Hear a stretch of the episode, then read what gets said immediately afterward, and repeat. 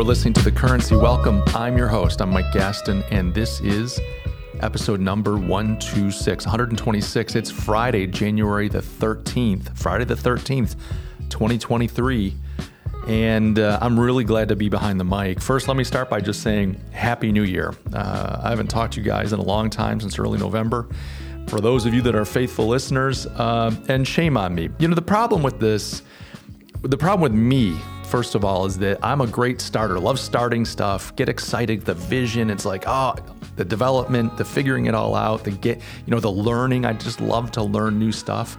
And so all the fun for me is in the starting and the development of something, the launching of something. Now, what I ache for and I desire is the success of the thing. I want that thing to be successful. I'm like, wouldn't it be great if, you know, I had a uh, 100,000 people listening to the podcast. Uh, you know, I was able to make some revenue from it, like I could focus on it more and so on. But to get to that, you've got to be consistent, steady, and you've got to be good at the long haul. You've got to hang in there. Uh, I've got what it takes to hang in with stuff. I just get intellectually uh, distracted. I get curious about new things. And sometimes things, uh, they stall because I'm trying to figure them out. I start things as a way sometimes to figure them out. And so I get going with it and then I'm in the midst of it saying, okay, where am I going with this? What am I trying to do? And the next thing you know, uh, I stall. So this is episode 126. I mean, this isn't one of these things where I just started it. If you get 126 episodes out there, it's pretty established. And I have to say that the currency's audience, you folks, was growing and growing. It was like really growing nicely. The problem when you stall, and this is like an Apple, iTunes, and I'm sure this is true for some of the other platforms when you stop publishing, the platform will automatically over, you know, in a certain period of time, will start unsubscribing the subscribers. It'll just stop downloading episodes. So, for instance, I'm putting this episode out, and a lot of people that have been subscribers to the show are not going to see this show up in their feed because the software just says, "Oh, this uh, this thing's dead and uh, it's spotty, it's not uh, reliable." I don't know what the algorithm is trained to think. Uh, algorithms don't think, by the way. But I don't know what it's trained to, to, to, to kind of do, but it, or, or think about it, but it will hide it from you. So I've had people say, "Oh, I thought you killed that podcast." I'm like, no, I've been putting it out for a while. Well, I never see it anymore. Well, it's because yours truly, your host, isn't consistent, and the software platform just stifles it just kind of hides it from sight. So shame on me because you do all this hard work. It's like Sisyphus pushing that rock up the hill. You push that rock all the way up the, the mountainside. And it's not the gods frustrating you. It's not the gods sending the rock back down. It's not like this uh, never ending pushing because of the gods. It's my own fault. I just stopped pushing and the darn thing rolls back down to the bottom of the hill okay, well, it is what it is. Here I am, uh, January thirteenth, New Year, new me. Not really. Let's let's let's face it. But I, th- there's hardly a day that goes by that I don't think about this podcast. And and there's a lot of there are a lot of things I do. I do consulting for clients. I do some coaching work. I do some writing. I do a lot of re- kind of reading and researching. Uh, I, I, I, do YouTube videos again, erstwhile, but um,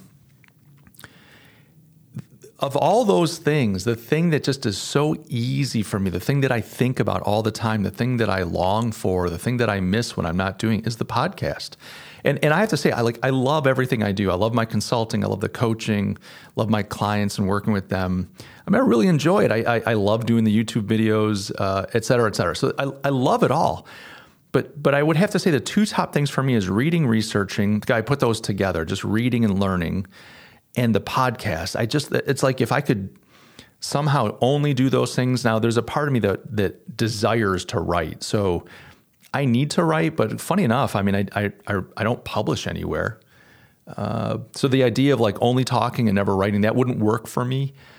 But but like the two things that come so naturally for me is just reading and learning, reading, researching, learning that kind of one thing, and then talking, and usually talking about what I'm learning.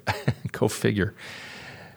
So there isn't much. Um, there, there's hardly a day that goes by where I don't think about this, and and I hate the fact like sometimes I get in these weird. Um, and this isn't going to be a psychotherapy session. Well, it probably. I think the whole show is a psychotherapy session for me, but um, I, I think about this podcast all the time. I think about it all the time. I want to do it all the time.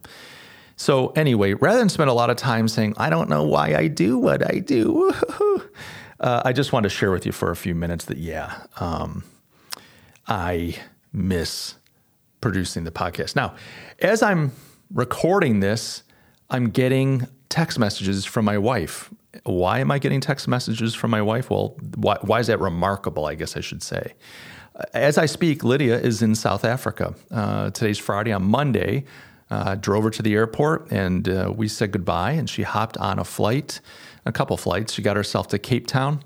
And uh, she's about an hour outside of Cape Town with her mom and dad, her sister and brother in law, uh, visiting. She hasn't seen her family in three years, her parents in three years. Uh, she, she got back from a trip to South Africa right when COVID was hitting. I remember when she showed up, uh, you know, from that trip, she said to me essentially, "I don't know if I'll ever see my parents again. I, you know, I'm, I'm wondering if this is goodbye, just because they're elderly and we didn't know what COVID was going to be all about or how long it would last." Uh, so it's kind of remarkable. She's there. She just is sending me a quick text messages check text message checking in. Uh, so that's why it's remarkable. Now, what's interesting is this weird communication schedule because in South Africa they have what they call load shedding. And essentially, that is their infrastructure is unable, their electrical infrastructure is unable to supply the necessary electricity to keep the country powered at all times. And this has been going on for many, many years now. And uh, initially, it was like ah, every once in a while there might be an hour or two a week. Now it's uh, multiple hours a day to the point where you have fewer hours every day with electricity than you have it without. So you have to plan your life around this hey, there's going to be electricity on between two in the afternoon and four in the afternoon, or two and six, or six and 12, or whatever those numbers are. And you've got to try to make everything work. People are running uh, gas generators, propane, et cetera uh, to try to power things. It's it's really bad, and you know I don't know. I haven't done the research. Kind of the the common. Now, the common, you know, story that goes around is, you know, the ANC, the ruling party. A, South Africa is essentially a one-party country. There are other parties, but the ANC, the African National Congress, this is the party of Nelson Mandela. Uh, they're they're so prolific, so large, so monolithic that they really don't have competition, especially on a national level. You might get some local elections where they skew one way or the other. You know, the ANC really is uh, representative of a tribe of people, the Xhosa people. That's X H O S A, Xhosa. Uh, the the Xhosa people, you know, a really big group of people in South Africa. You have some other parties that might represent like. Um, that might represent like the, the Zulu people, et cetera. So you, do have other parties. But long and short of it, the ANC is the party um, that controls the country. And because of that, they you know are, are are not held accountable. There is no threat of them being elected out of office, unelected. And, and, and the story goes around around the electricity that, yeah, the, the infrastructure was great. I mean, when the ANC took over from the white regime, infrastructure was fine. Um, but the problem with the ANC is it's rife with cor- corruption. So, so you get kind of two th- dynamics happening. One is you have these party people who fought in the quote unquote struggle. You know, when the ANC was illegal, illegitimate, all that kind of stuff, you had people that, you know, like Mandela, who fought in the struggle. They fought against the white oppression, uh, rightfully so, and they fought for their freedom. And uh, so, so you had a generation of people that were given positions of power based on it being owed to them. You know, I fought in the struggle. I spent time in prison. You know, these types of things. And so, you know, this individual, these individuals across the country would be giving would be given um, political power and, and and positions of real responsibility, like like not just a no show job, although often they didn't show, but like you know air travel, uh, railway, you know, tra- transportation, uh, communication infrastructures, education, all these kinds of things. Now, the thing about a lot of those folks in the struggle was not only were they just political kind of actors, and oftentimes, not often, but sometimes, you know, military uh, actors, meaning they, they might blow things up, they might uh, burn down buildings or throw rocks at, at the police, that type of thing. I mean, they were, you know, they were active not just politically, but but physically, violently to try to win their freedom. And I'm not, you know, that is what it is. These people often would like drop out of the system, meaning they didn't get high school educations, they didn't go to college. These were activists, these were liberation fighters, these were political uh, folks that were spending all their time, you know, trying to rally the common people to the cause and to activate them and and overthrow an oppressive government. So, so you get all these people that are ill-equipped for one reason or another put into these roles, and at the same time, uh, so there's an incompetence, you know, problem. And, and, you can't go you can you know you can't say someone's incompetent because then you get into this whole race thing. It's like well the whites were very competent. Look the infrastructure was fantastic when we were handed it over or it was taken from us. And look at these black people don't know what they're doing. So you, so you're in a situation where you can't criticize the new leadership because that's racist. Uh, you're just attacking them because they're black. And at this and and at at at the, at the same time uh, there's no check and balance because there's no other party that's going to win. Like if you're really bad and in and inept at your job, there's no way to be kicked out. And and what ends up happening in a government where there's no check and balance, you get you get extreme corruption. So this this idea that the electrical infrastructure isn't working. Uh, you know, because it was fine before, but these guys don't know what they're doing. The idea is that all this money is coming in for the infrastructure, whether it's international aid money, whether it's revenue streams, taxation. And South Africa has had quite an economy and had quite an infrastructure uh, through the through the years that that money is getting siphoned off into private bank accounts of corrupt politicians. And so you have infrastructure falling apart. And, and if you can imagine electrical generation and electrical uh, transportation delivery infrastructure, we're talking, you know, probably billions of dollars worth of infrastructure not being cared for over a 20 year period. And, and this is why the system is failing more and more. Initially, it was like, hey, we got brownouts, you know, that kind of stuff here and there. Okay, big deal. People, you know, hey, it's Africa, we'll deal with it. That's kind of the attitude. Now it's the point where you can't get electricity, and this and this is for everybody. I mean, you, you, I'm not talking about just people living in tin shacks. I'm talking about people with multi-million dollar homes. It's the whole country. You can't get electricity on a regular basis, and when you get it, it's the it's the you know, it's a fraction of the day. It's not. It's the it's the lesser. You know, you're getting it for two to four hours a day. Sometimes a little better uh, versus not having it for two to four hours.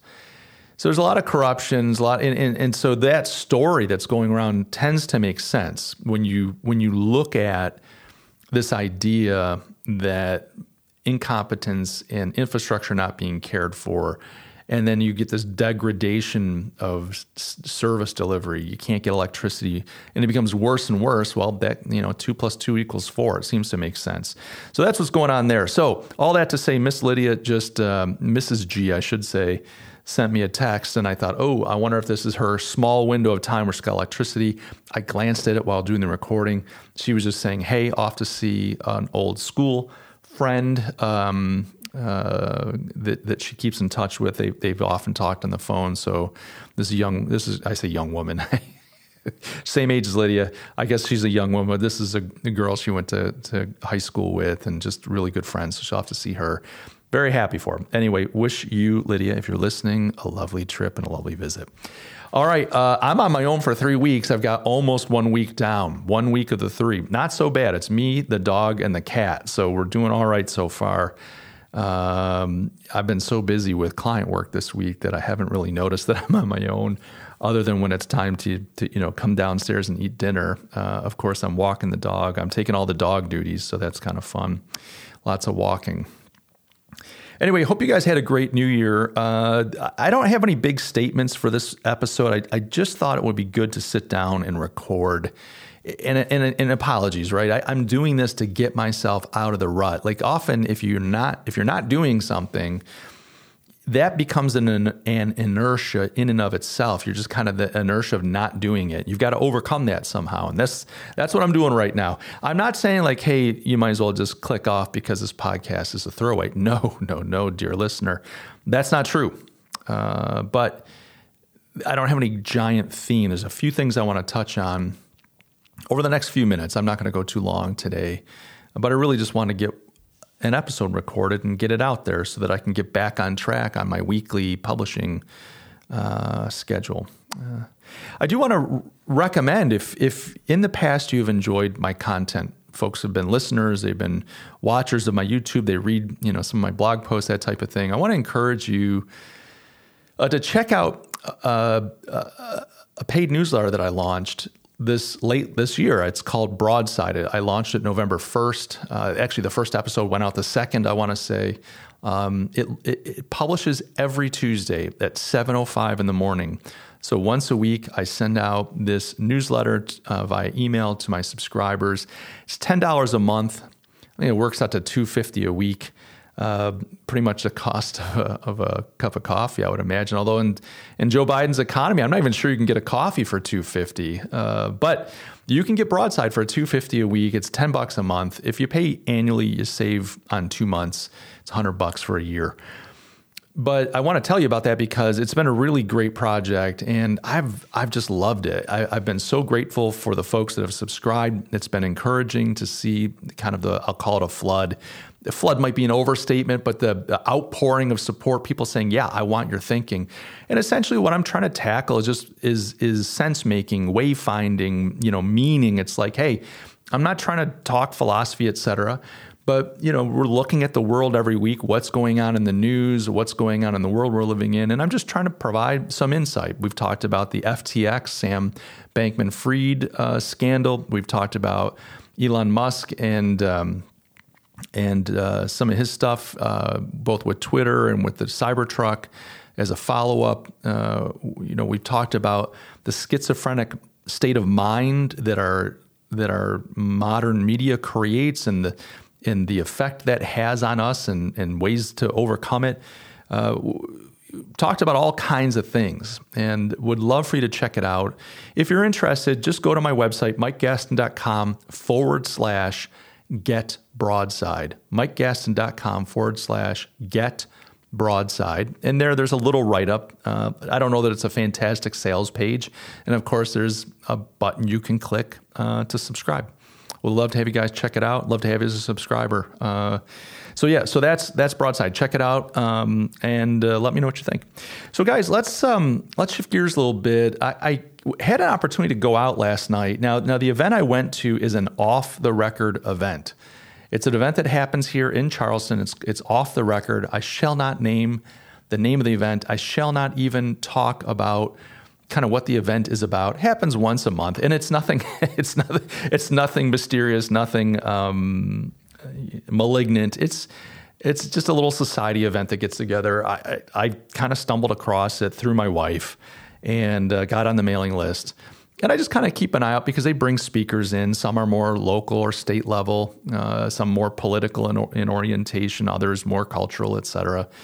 And, and I was pleased to see uh, about a week or so ago, Roger Kimball was going to be a speaker at, at this event. And, and for those of you that don't know, Roger Kimball is the editor and publisher of a magazine called The New Criterion. Now, I've I've uh, become a subscriber of the New Criterion and I love it.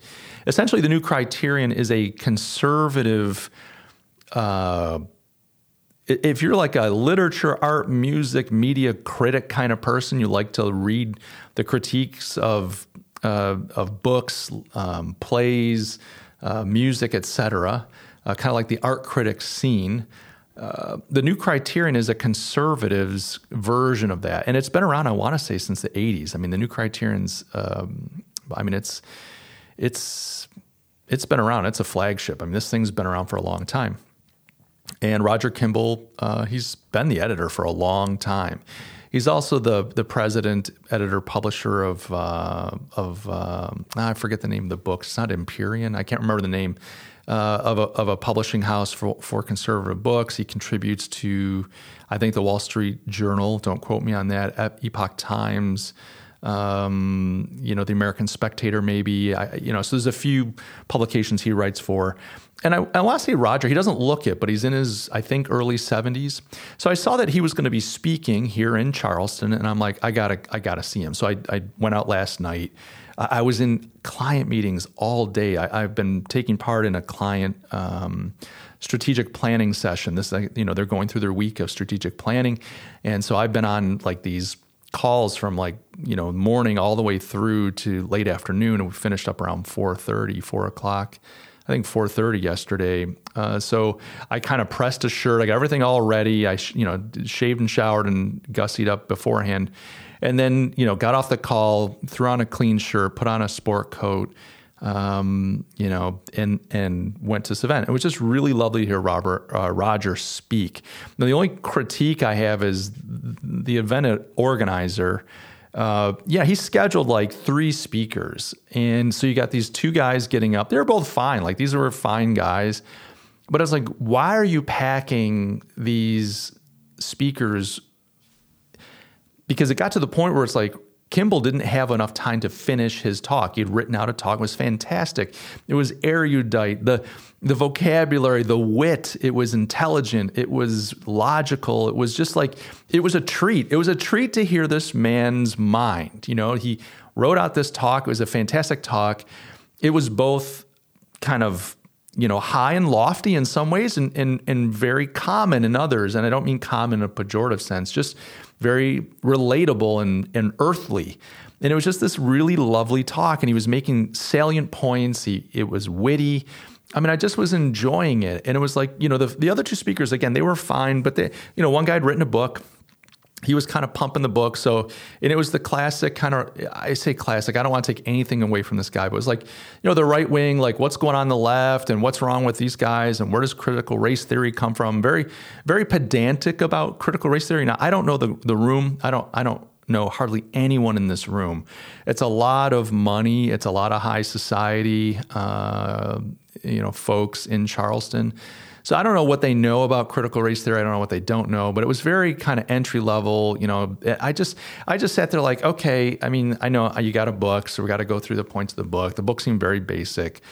Blah blah blah. Okay, great, nice guy. I mean, and I think that I'm sure his book is important. I'm sure it's going to touch people's lives and help them. You know, the next guy got up and he's you know he's got some uh, organization. I'm not even going to say what he's into. It, it, doesn't matter. But like you know, he's he's got the he's got the hype, the energy. He gets up there, what you know, hey, hey what's going on, everybody? Like that kind of like you know, blowing out the mic, like I'm doing. I think, by the way, as I'm recording, I realize I am recording a little hot. So this is there's probably to be some clipping, and I do apologize. I just refuse to stop and start all over again because um, that's just not how it's done. That's on me. I, I, just think I'm recording a little hot. So I, I do apologize if the audio is a little blown out today. But he was a hyper diaper. He's up there. He was fun. Okay, blah, blah, blah. So, so you kind of get this like pretty entry level author. He's not entry level, but it just, this is not like intellectually stimulating. Uh, maybe a little titillating, but not intellectually stimulating. Then you got this rah, rah, rah guy. Lovely. Both the guys are great. They were lovely guys. And then you get this Roger Kimball, who's just, you know, in his 70s, um, art critic, editor, publisher, thinker you know, this guy travels in circles. Not to say that that makes him special. Uh, you know, you and I don't travel in circles. I would like to believe that we're also, you know, valuable human beings. But like he brings so much to the to the table, and he seems like a lovely guy. I got to say hi to him. I just I just went over and introduced myself. I, I, was not introduced to him. I just walked up to him and said, "Excuse me, Roger." He's with a couple people. Turned out to be um, a couple young colleagues that that work at the New Criterion. I just say, hey, uh, I'm a subscriber. I love the publication. It's an honor to meet you. You know, blah blah blah, that that kind of thing. And he he was polite. I mean, it wasn't like he gave me a big hug and said, "Well, tell me more about yourself." I mean, you know, you show up at a at a, at a strange city. He's from New York City, or he lives in New York City. I think he was born in Maine, but. Um, you know what are you going to do? I mean, you, you, everyone's not a long lost friend. I wasn't expecting a big, but he was he was gracious. I, it was a pleasure just to say hi to him. So anyway, my only complaint is just that they stacked too many people. You didn't need those speakers. I mean, this guy Roger Kimball could have carried the whole evening on his own. And the event organizer, he's tone deaf. There's something about this guy, and if he listens to this, well, Charleston's a small town. But I mean, he, he seems like a nice enough guy, but he there's people have orientations. Some people are oriented towards other people. Some people are oriented towards their work. Some people are oriented towards their family. We, we all have these kind of ways in which we are giving attention, both moment by moment, but also as a human being, what we attend to. We get oriented towards something, and and um, the, I don't know. I don't know what this guy's orientation is. Now that sounds like I'm making. a comment on his sexuality. I am not. Uh, back in the old days, we used to talk about someone's orientation. I don't know if anybody says that anymore because, oh my gosh, what a wreck the world is when it comes to sexuality. But his orientation is, it, it doesn't strike me as being towards the other, we'll just say. Uh, I don't want to accuse him because I really don't know him, but the kind of just observing this guy a couple times and watching the way he communicates and the way he doesn't communicate, I just sometimes I wonder if he's aware. There's you know sometimes when you're oriented a certain way, you can't help it. You have blind sides. You you have uh, parts of yourself that you can't see, and and they're natural. Like if you're if you're facing north, you can't help but be blind to the south. That's just how it works. And uh, you might have some periphery, et cetera, east west, but you can't see behind you. And I think some I, I, suspect the way that this fellow is oriented, there's certain things he's blind to. And so he cut Roger short. I mean, I, I don't know what it cost to bring Roger in. I don't know why Roger was in town. If um, I can't imagine he came I mean, maybe he did, but I can't imagine he came just for an off the record talk, um, you know, to a couple hundred people. Maybe. But um, why would you cut this man short? This man's a treasure. He's a gift. And, and he was wonderful to listen to. I mean, he, he, he wasn't gung ho and rah rah. He didn't stir up the crowd that way. But if you if you listened to what he was saying and you made some effort, which didn't take much, but just some effort to follow him. Highly entertaining, substantive, thoughtful, witty. I mean, it just it was just it was a treat, and uh, so I was really glad to do that. Disappointed that that he got rushed towards the end. I mean, this guy starts like creeping up to the stage, off to the you know stage. Um, well, it'd be stage facing the stage, it was to the right. I, I, guess if you're on the stage, it'd be stage left. But he's he's kind of standing there, and you know, Rogers kind of you can tell Rogers sees him, but he's trying to, as a professional, like, why would you stop me from speaking? I came all the way in to speak. Like, let me finish. And it wasn't like we were that much over time. I mean, I would have stayed late. I mean, people can get up and leave if they have to, but why would you stop this guy? And uh, so he's kind of now pressuring from the side, and Roger eventually looks up and kind of laughs, but you could tell it was a little bit like get off my back. He was like, "Look, I, am almost I'm almost done. I'm finishing," and then he continues reading his talk. And he, and he does a great read. This wasn't like, you know, nose into the papers. Just, but, he, and then he just kind of stops and goes, well, look, he just kind of throws his hands up and he's like, let me get to the, let me get to the end. And then he just cuts to the, his kind of closing. And I, I felt ripped off. I mean, not from Roger. I don't feel like it was Roger's fault, but it, but as an audience member, I was like, what was the rush? Wasn't wasn't Roger's fault. So anyway, um, that's more than you wanted to know about me in the last twenty some odd minutes. Um, in some co- upcoming episodes, I am going to talk about a book that I've been working on, not writing, reading. Uh, it's a book by a, uh, a scholar named Eric Voegelin. Voegelin was a German slash American scholar, born in Germany, fled Germany, uh, you know, came to the U.S. Yeah, political science uh, scholar, and he wrote a book. He wrote a number of books, but he wrote one that I've been reading called "The New Science of Politics." Uh, book was really a speech. It was a series of speeches given in 1951. Those speeches were turned into a book in 1952, uh, in which Voegelin writes, you know, an introduction for it. Really good. So I read this book just a few weeks ago, and it took a lot of work. I mean, it's not a long book. I want to say maybe 100 and it's under 180 pages. Let's let's call it one 174, 176. not a lot of pages, uh, but it takes a lot of work. Voegelin's style is rather dense. Uh, I don't know if it's his German upbringing. You know, he, he writes in English. Uh, this book is written in English, but the speeches, the talks were given at the uh, is it University of Chicago or Chicago University? I think it's Chicago University. So he gave the talks in English, but but it's very dense. And then I'm not like a big poli sci guy, so I had to spend a fair amount of time making sure I understood his terms. You know, every discipline, every academic discipline has its own set of terms. And in with Voegelin, not only does he have, not only is he using terms in his discipline, but he's also kind of repurposing terms for his own use or redefining things.